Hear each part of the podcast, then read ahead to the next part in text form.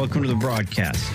Every Arizona homeowner's best friend. Thanks for tuning in. It's Rosie on the house, your weekend wake up tradition. Inch by inch, row by row, gonna make this garden grow.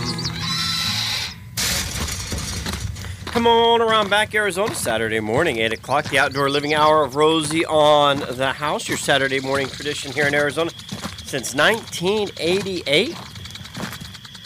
Third Saturday of the month, we're in the landscape and garden talking irrigation scheduling. We've got Jay Harper in the studio. Good morning. Welcome to the program. And I feel like a broken record. I, I can't believe it's June. Doesn't Yeah, I- feel like it. I guess we might start feeling it a little bit today and tomorrow, but still, it's the middle of June and it's just kind of be just a little over 100 degrees. I remember jumping in the pool in April growing up, and we, we won't put more than a toe in right now. It hasn't broken 75 degrees. It's uh, been a spectacular uh, start to summer, and and I always tell people every day that it's nice in June is just a day less of summer, of misery. yeah, but there's something just about the, the mental side of it being October that it just doesn't feel as bad. Well, it's going to be that way in October anyway, so it might as I well be nice in June. I guess that's October, where I'm- November, That's where I'm coming from. It's just like, you know, it, you know, any day in any day in June and October that it's nice, you just just shrunk summer by that many days. So, uh, you know, we'll we'll see. It's uh, it's sure been fabulous, and we're supposed to talk about irrigation and checking your irrigation system and. Boy, I'd do it, but you know, while you you're, you've just got a few bonus weeks of not having to worry too much about your irrigation system, but uh, you want to get on it. Have you even changed your scheduling yet? Or your A little bit. Have you? Okay. A little bit, but You're you a little ahead of me. I like it just hasn't hit hard enough for me to go Yeah. go change anything. Um, but not not dramatically. No, and, and I think the major, the big thing is that even on top of scheduling is get out there and turn that system on and walk around and visually inspect every sprinkler head, every pop up lawn sprayer, every drip em- emitter, and just make sure there there's water coming out of them. There's water coming out of them at what looks like a regular rate. Uh, that it's not spraying somewhere it shouldn't be spraying. You know, I saw again somewhere, I don't remember now, it was a commercial property, but, you know, they're, they were watering halfway out into the street, you know, on, on one of those big, you know, impact type sprinkler heads, but, you know, they, they hadn't adjusted it and, you know, the sidewalk was getting as much water as, as the rest of the turf area. So, you know, check stuff like that. Um, before you wake up one day or you come back from a week in San Diego and half your stuff's dead because it hasn't been working properly. And all it takes is a few days once it hits it gets really hot, 100 and over 105 to 110. It doesn't take very long for you know stuff to not be getting water before it shows up. And then it's it can either be too late or really have done enough damage that you have a hard time for it to recover. It's funny you mentioned dying off because the kids were complaining that the lawn was dying. I'm like, lawn's doing fine. Like, look at all this dead stuff. I'm like, that's the ryegrass. Yeah. We our ryegrass in what it June seventeenth is just now starting to burn Yeah. up. So my neighbor in the cul-de-sac is wanting to get rid of his grass. And he's having a heck of a time getting the Bermuda to green up enough to spray it to kill it. Well, and talk about that. If you are trying to kill off a lawn, you don't do it when it's dormant. You want to nourish it, grow it, fertilize it, getting it growing so it's sucking up nutrients. So when you hit it with the weed killer, it sucks it up. Otherwise, you know, spraying Correct. Weed killer on dormant grass, you might as well just waste. You know, you're you're wasting your time. Right. and money. you are not going to dig up and get rid of Bermuda grass by just excavating the area. It just it's not going to work. It's going to come back. Uh, and if you're doing something like you're putting in gravel, that's one thing. If it comes back, you can spray it a few times as it's coming back and and eventually get ahead of it and, and on top of it. But a lot of people are doing this to put in artificial turf. And you get stuff coming up through your artificial turf, and that can be a a big and an expensive process to to remediate that. And that's probably not something you want to spray chemicals on. No, no, you don't. No, you don't. Um, you want to do that, and and I don't know how efficient it would be anyway, but yeah, because again, to spray it, you got to have enough foliage there to spray something on. So you then you got a bunch of dead stuff sticking up through your artificial turf. And I think that's probably a recipe for uh, something you don't want to deal with. But uh, so take your time, and if you are thinking about reducing the size of your lawn, your turf area, converting to something else, you know, summertime's the best time to do it uh, because you can effectively uh, eliminate the Bermuda grasses uh, when they're hot, when it's hot and they are growing rapidly. Now, I had to do some sprinkler repair, and it wasn't necessarily repair, but enhancements. The lawn's uh, pushing 20 years old now. Sure. So where the sprinkler heads used to be kind of level with the grass, Yeah. it's it's far enough down on three of the different sprinkler heads that when the emitter pops up and is spraying, You're getting blocked. it, it's it's spraying the grass right in front of it, and it's not reaching out. Right. So I had to dig it out, take it out, put new Raise it up a little bit. expand, you know, mm-hmm. extension plugs and, and put it back in because it, it, it, you know, you look at it. I guess over twenty years' time and two inches is probably not a lot, but it's like holy cow, we're Well, just that thatch, you know, builds up, and you get enough, you know, dust and dirt and everything else that actually raises even the soil level in that thatch of that grass, which the grass doesn't care. It just kind of reroots and grows in there. And you know, the only way to solve it is you got two choices. You can do what you did, raise up the heads, or you can go in and do a major, you know, renovation on that turf and t- you know, scalp it down, dethatch it, you know, get in there and, and work the thatch, and, and that's a lot of work. It's a lot easier to raise the sprinkler heads. the only thing you got you got to be careful is if you get the sprinkler heads up, just don't get them too high, and then run over them with the your mower. mower or whatever. But yeah, yeah, they're still below the grass just a little bit, but it it was surprising. Uh, not only the irrigation, I when I pulled it out, they, they were like three inch heads. head, and I had gotten a four inch head, and I still needed to take the plastic extension out and put in a longer one because of, of how thick it had gotten. But uh, around the lawn, there's a concrete curb that's been put in, and I finally uh, I got I got an early Father's Day present, and Amanda got me uh, edger for the lawn, but it's the Stihl Pro series battery operated. So this uh, it's got like five different attachments you can get for it. Oh, the yeah. battery itself has 26 different tools you can use for it. So it was, it was just the start. Yeah, I have the Stihl uh, blower um, and a string trimmer, and they say the chainsaw is fabulous. That's that's on the list. In fact, I even said we might have to do that before our camping trip this summer to take because I do. You know, the big thing. I never thought I would go to gas, but just you know, every time you, I would go to use it. If it's sat there a couple months, the gas is gummy. It's always this big process getting it ready just Yeah. to use it. Yeah. Well, just keep the battery inside now. Charge. And buy a couple extra batteries so that you've got you know one always charged, and uh, yeah, it's it that that Stihl line is really fabulous. I really enjoy it. And one of the uh, tools it has is an actual concrete cutter, a cut saw. Thought, wow.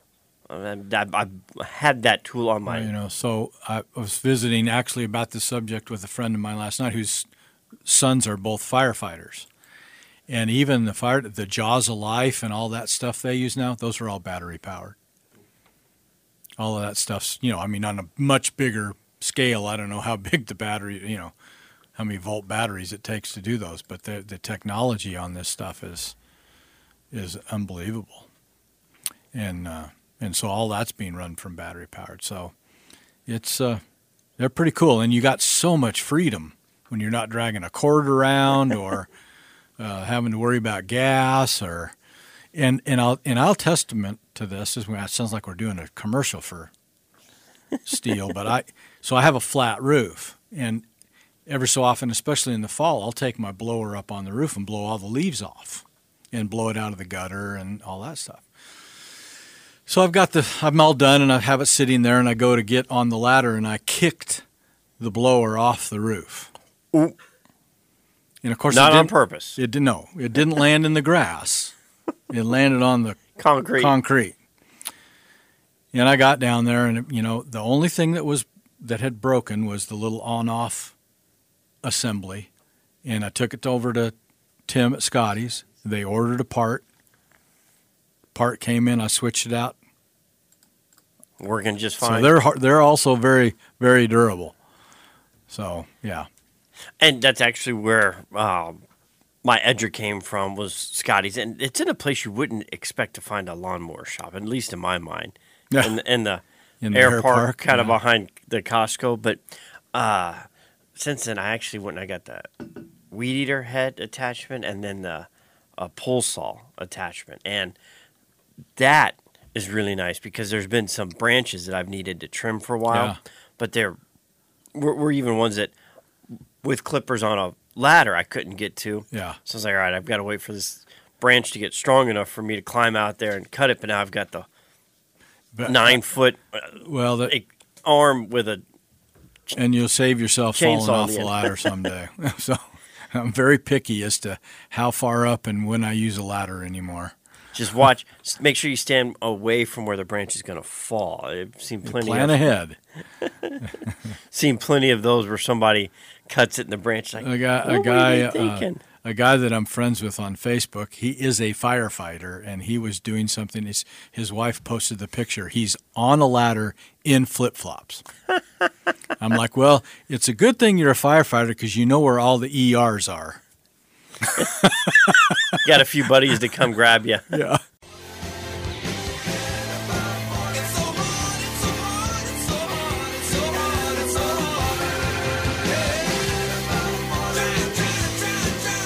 Questions about your landscape garden, you can join the conversation. One triple eight seven six seven four three four eight. That's one triple eight Rosie for you. Text questions can be sent to four one one nine two three.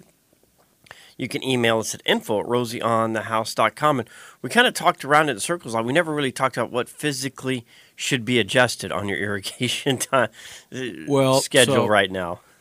So the the easiest way for me to kind of explain it is that, you know, if you know what your plants were getting by with in the in the dead of winter, if you were watering at all this winter, you didn't need to do much. So come spring, they probably need twice as frequent as they needed in the winter. And come summer, they probably need twice as frequent as they did in the spring.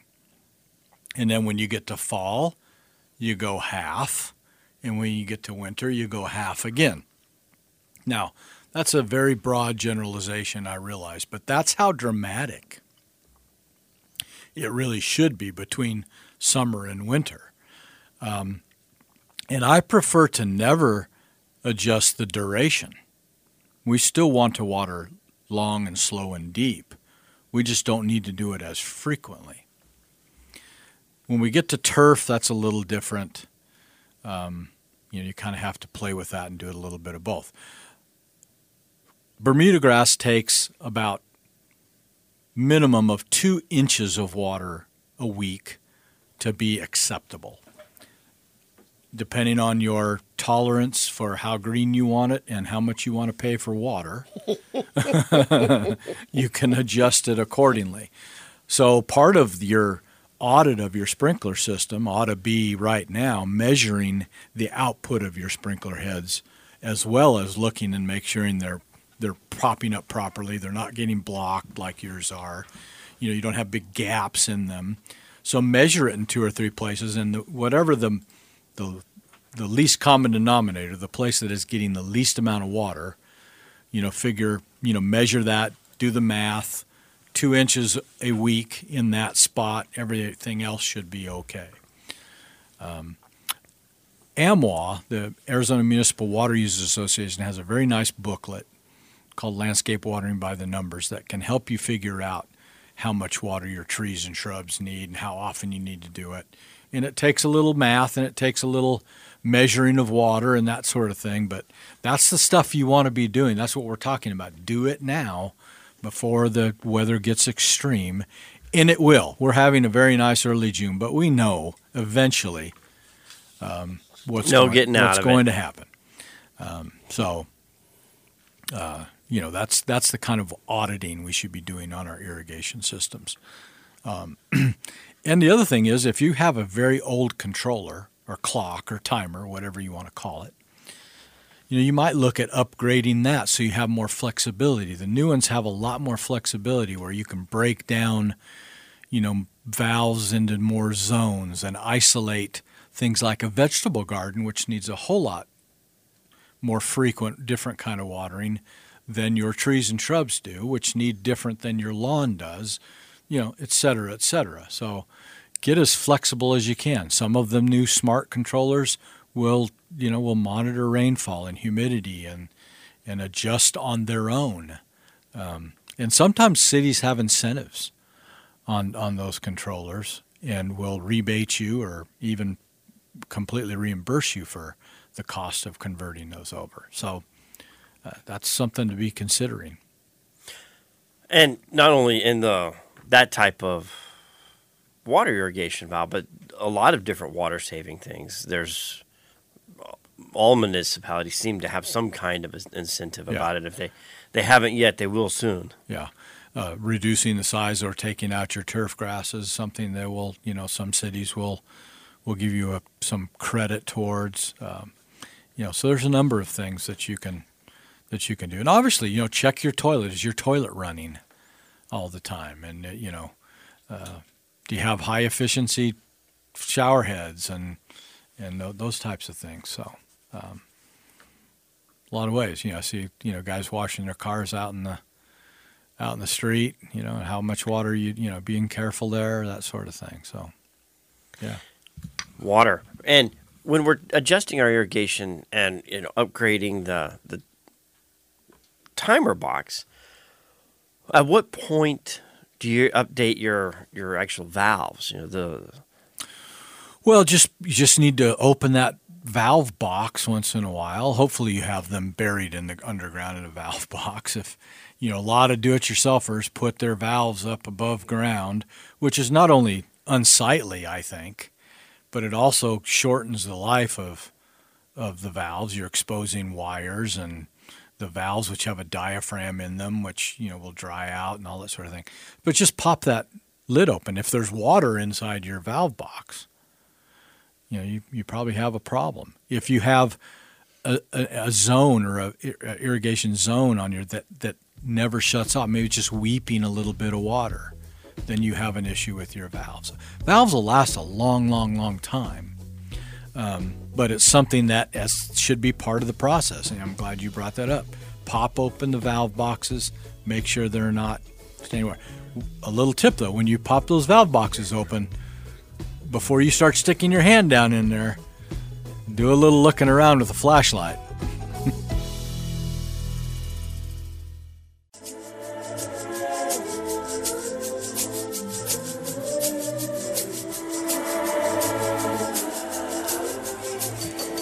one triple eight seven six seven four three four eight. That's one triple eight Rosie for you to join the conversation. I kept waiting for something like a Yeah, something to happen there, and then like the Twilight Zone or something. was there a lead up or Did there- you not hear the sprinklers? Uh-uh. Apparently not. Oh, you didn't have your headsets on. That's why. Okay. I'll have to play that again. That's the opening to Caddyshack. Oh, Sprinklers no go kidding. on. Yeah, that's it. Okay. I thought it sounded like a Kenny Loggins kind of a thing. Well, uh, no, they, they were there. No, they were watering the lawn at the same time. But no, Oh. you're right. That is Kenny Loggins. That was, uh, okay, gotcha. as we Yeah. call the backing vocals. All of right, the- well, so we got that going for us. Yeah, absolutely. uh, middle of June drives you crazy. A lot of lines out of that. Maybe I need to go watch that one again. It's good. Yeah, watch unedited. Don't. watch Hello, the Mr. Gopher. Get rid. Well, and something about the heat brings those out. We don't necessarily have gophers, but we have plenty of little, what do you, prairie dogs, ground squirrels. What do you call those Oh, little yeah. things? The antelope ground squirrels, I think is what those are called. Yeah. I've no, I haven't. Thankfully, I, I just shouldn't say that because now, now they will. But we haven't had any in our yard yet. But you see them uh, driving home now, they seem to be popping up all over the place. So they're You know where I, I was out uh, in uh, on the edge of Maricopa and Yuma counties here a while back at a farm, and along they had a big uh, oh where they reclaimed irrigation water, big holding pond. And on the banks of that pond, if there was one, there was a hundred burrowing owls. wow. all in the. I mean, I stopped and took pictures. It's just like, you know, little groups of eight, family groups, I guess, probably of eight and ten of them in in little pods standing up on top of their little burrows. It was. It's like I've seen a few here and there, but I, wow, there was quite a population of them there. And where was this? So if you if you're going uh, west on I eight um, between uh, Gila Bend and Yuma, there's an exit called Spot Road. you take the Spot Road exit and go south. Hmm. Now, I've wanted to head that direction the last, I just wanted to take a road trip. I wanted to see the reservoir down there full. Oh, uh, Painted full- Rock. Yeah, full and overflowing. Yeah. Well, it did. Yeah. I don't know how full it is yet now, but um, I've never seen it overflowing. I, Yeah. I wanted to get down there and I didn't take the chance. I went right by it a number of times and thought, should I go look? And Yeah. then just, you know, no, I need to get there. I need to get there. Yeah. Got places to be. Yeah.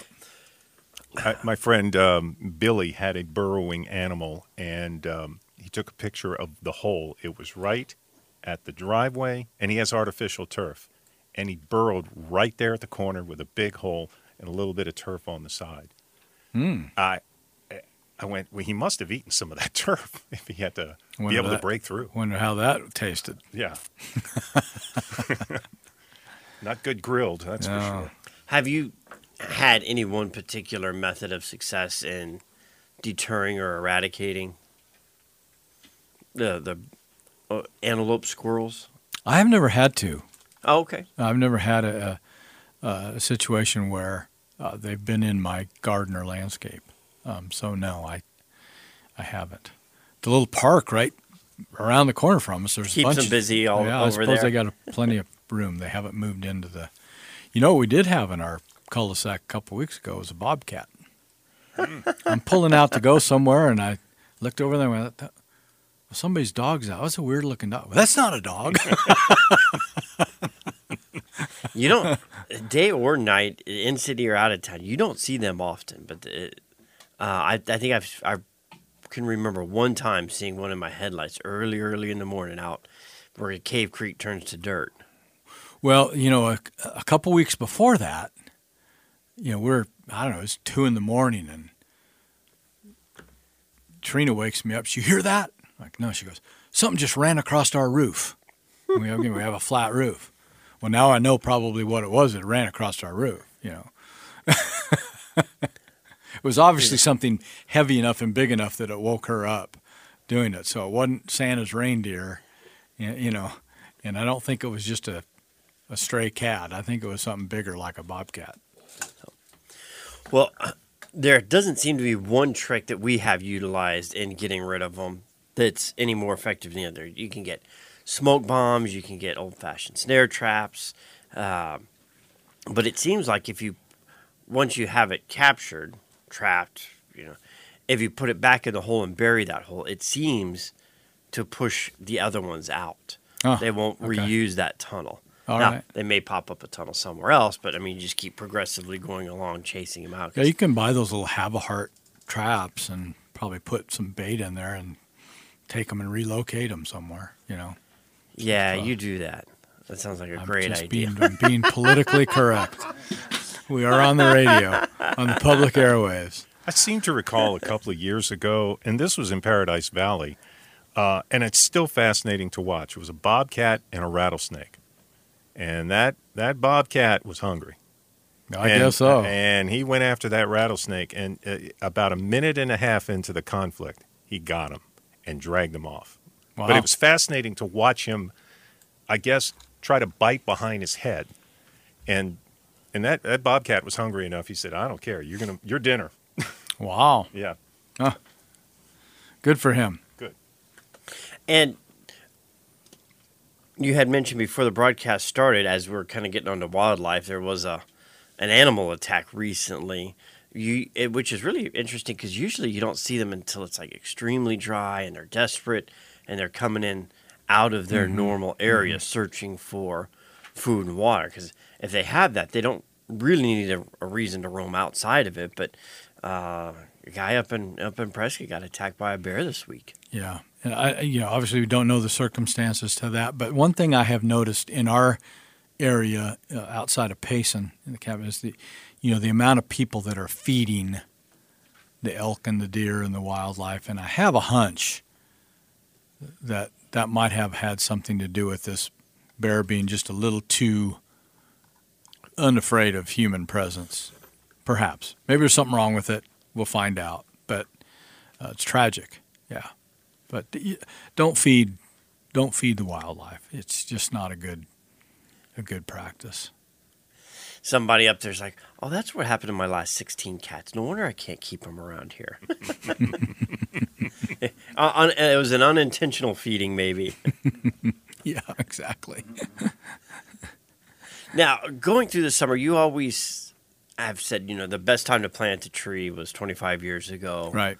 You know, best next best time is now. And when we get into the summertime, another, another thing I always remember is, you know, why would you plant anything in the summer? Like, well, the plant lives in a five gallon plastic container or 10 gallon or 15 gallon Yeah. at the nursery eh, all summer long. It's going to be a lot happier in the ground. You can still plant anything year round. Yeah, absolutely. I, I would just, you know, there are some caveats to that. So if you're going to go on vacation for two or three weeks, you know, don't do it right before then because you do have to babysit them for a while and make sure they're getting plenty of water and and you don't know there's not really a good way to schedule watering a brand new plant. They they need the water when they need it and you can't wait. They can't go a minute longer on the new stuff. So you got to be there watching it and, and holding their hand, so to speak, for a while. So don't plant if you're going on vacation. There might be certain types of plants I wouldn't plant. I probably wouldn't plant, you know, uh, too many like deciduous fruit trees like peaches and apples and plums, even though they're containerized. I, you know, I, I don't know that I'd plant them in the dead of summer. Um, but if it's a drought tolerant, arid adapted type plant that's happy sitting out in full sun in the nursery in a black plastic bucket, well, I don't know what the soil temperatures get to in those things. It's probably going to do just fine planted in the ground. So just make sure you do everything right and you're there for a while to get it established. And, And- you'll be just fine.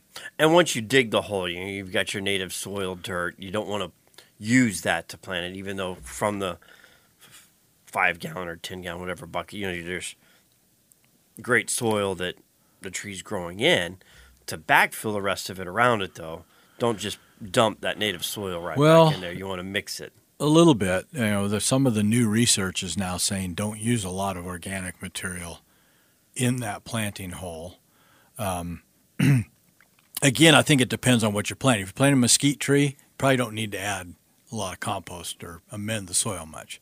If you're planting a rose bush, you then I then I think there's probably a case that you want to have some good organic material mixed with the native soil. The single biggest mistake people make, though, when they're planting almost anything, is they bury them too deep. They they they dig the hole too deep, and then they either just put the plant in the hole and they don't pay any attention to where that soil line was, where it was growing in the container, and they put soil up on the stem or the trunk of that new plant, or they bury, they dig the hole too deep, backfill it first, then put the plant in, and it might initially be kind of matched up, but eventually what happens is it settles, right? And as it settles, then soil caves in, for lack of a better word, but accumulates then up on the trunk or the branch of the or the stem of the new plant, and that will shorten the life of almost any tree or shrub or kill it. Um, can kill them pretty quick if it's depending on the variety. There are a couple of things you do want to plant deeper. One of them is a tomato plant, but but there are not many things that you want to actually bury deeper than they've been growing in their in the soil. That is interesting with tomatoes. Even the branches, sometimes, if they come down, they can go into the soil and send up a new shoot from there. Yeah, all those little Very hairs, you know how the uh, tomato stems and have hairs on them? Those will basically all turn into a root if they're put underground. So I usually just advocate pruning off the first, the first, however you want to look at it from the first, but from the ground up, take pinch off a couple, three of the little branches, and then bury it, you know, that deep, and then you end up with a much stronger rooted uh, tomato plant. And you've got your varieties that you are kind of your favorites just based on success in the desert. of tomato plants. Champion would be, or excuse me, celebrity and champion, almost the same tomato. Um, but celebrity is my out and out favorite. I just think it's pretty hard to beat if you want a decent sized, reliable producing, good tasting tomato. And there is a, a zillion variety, you know, especially with the advent of all the the heirloom varieties and all the cool looking things, and they are cool. Everything it depends on how much space you have for tomato plants. But uh, the other one, if you got kids and you want them to learn to eat tomatoes, plant a yellow pear tomato, and they just produce scads of fruit, and they're just little. They just pop them in your mouth and eat them, and they're sweet. They're generally About the size of a cherry tomato, but they're Yeah, but they're pear shaped and yellow, and yellow. and a, and obviously a little bit different taste wise. Yeah, they're kind of sweet. I mean, uh, in my on my palate anyway. I thought that he walked on water. Hi, I'm Jim Gilday of Regal Bath and Kitchens. Happy Father's Day from Rosie on the House.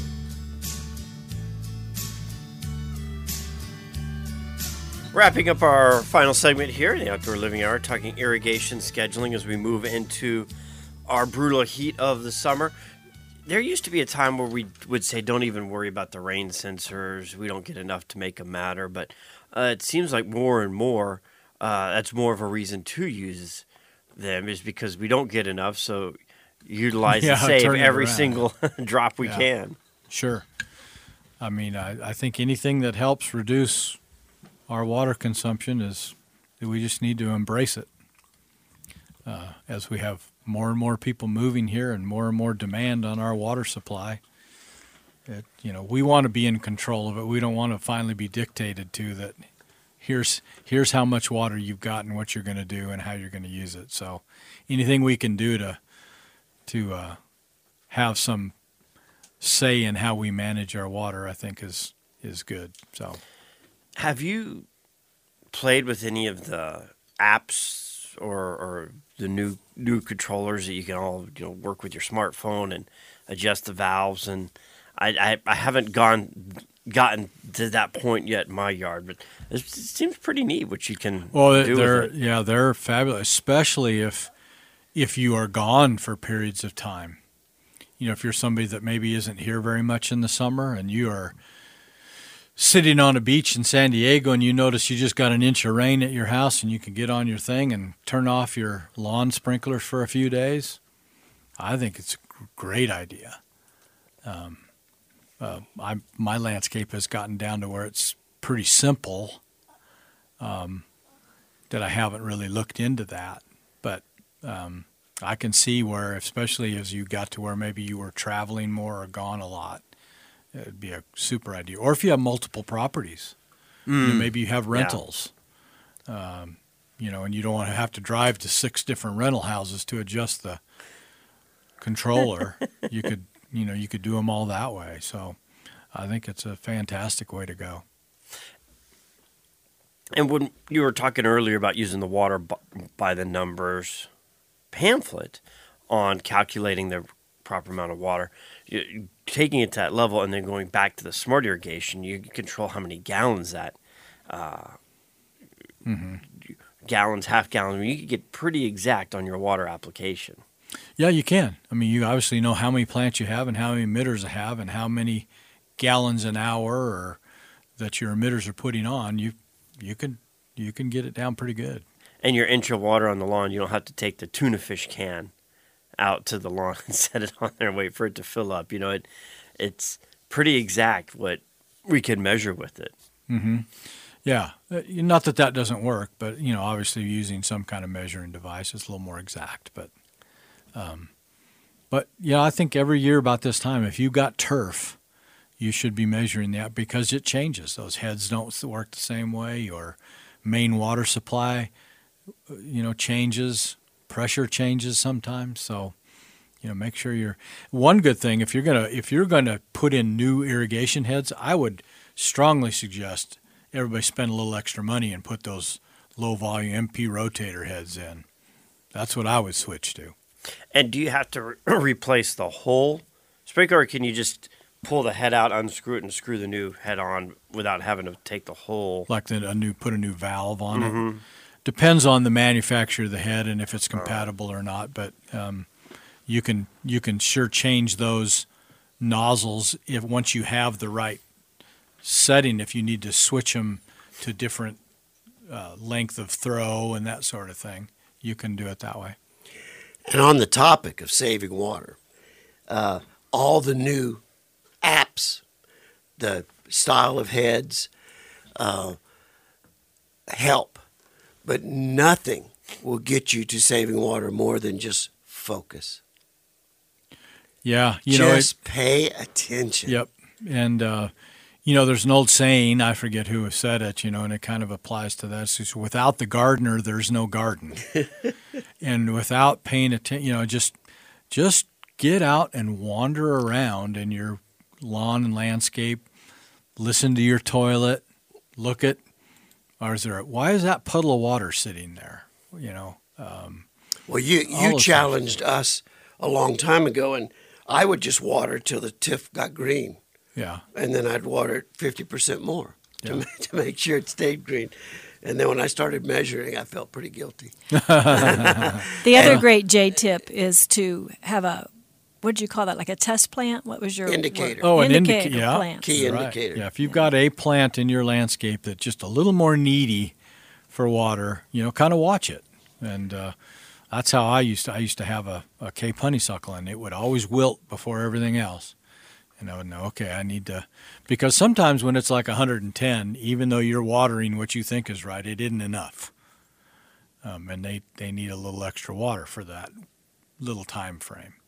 By the same token, sometimes you'd be surprised how long you can go in between waterings by watching a certain plant. Well, it hadn't wilted yet. It's scheduled to water tomorrow. I'm going to back it up one more day. And the funny thing about some plants is whether it's getting too much or not enough water, the wilting looks the same. You know the the, the- Well, the way the leaves start to curl. Yeah, the difference is that you know they won't wilt in the cool part of the day if they if they don't need water. They'll all wilt probably in the heat of the day, but if you look at it in the cool part of the day and it's already wilting, you know it probably needs a drink of water.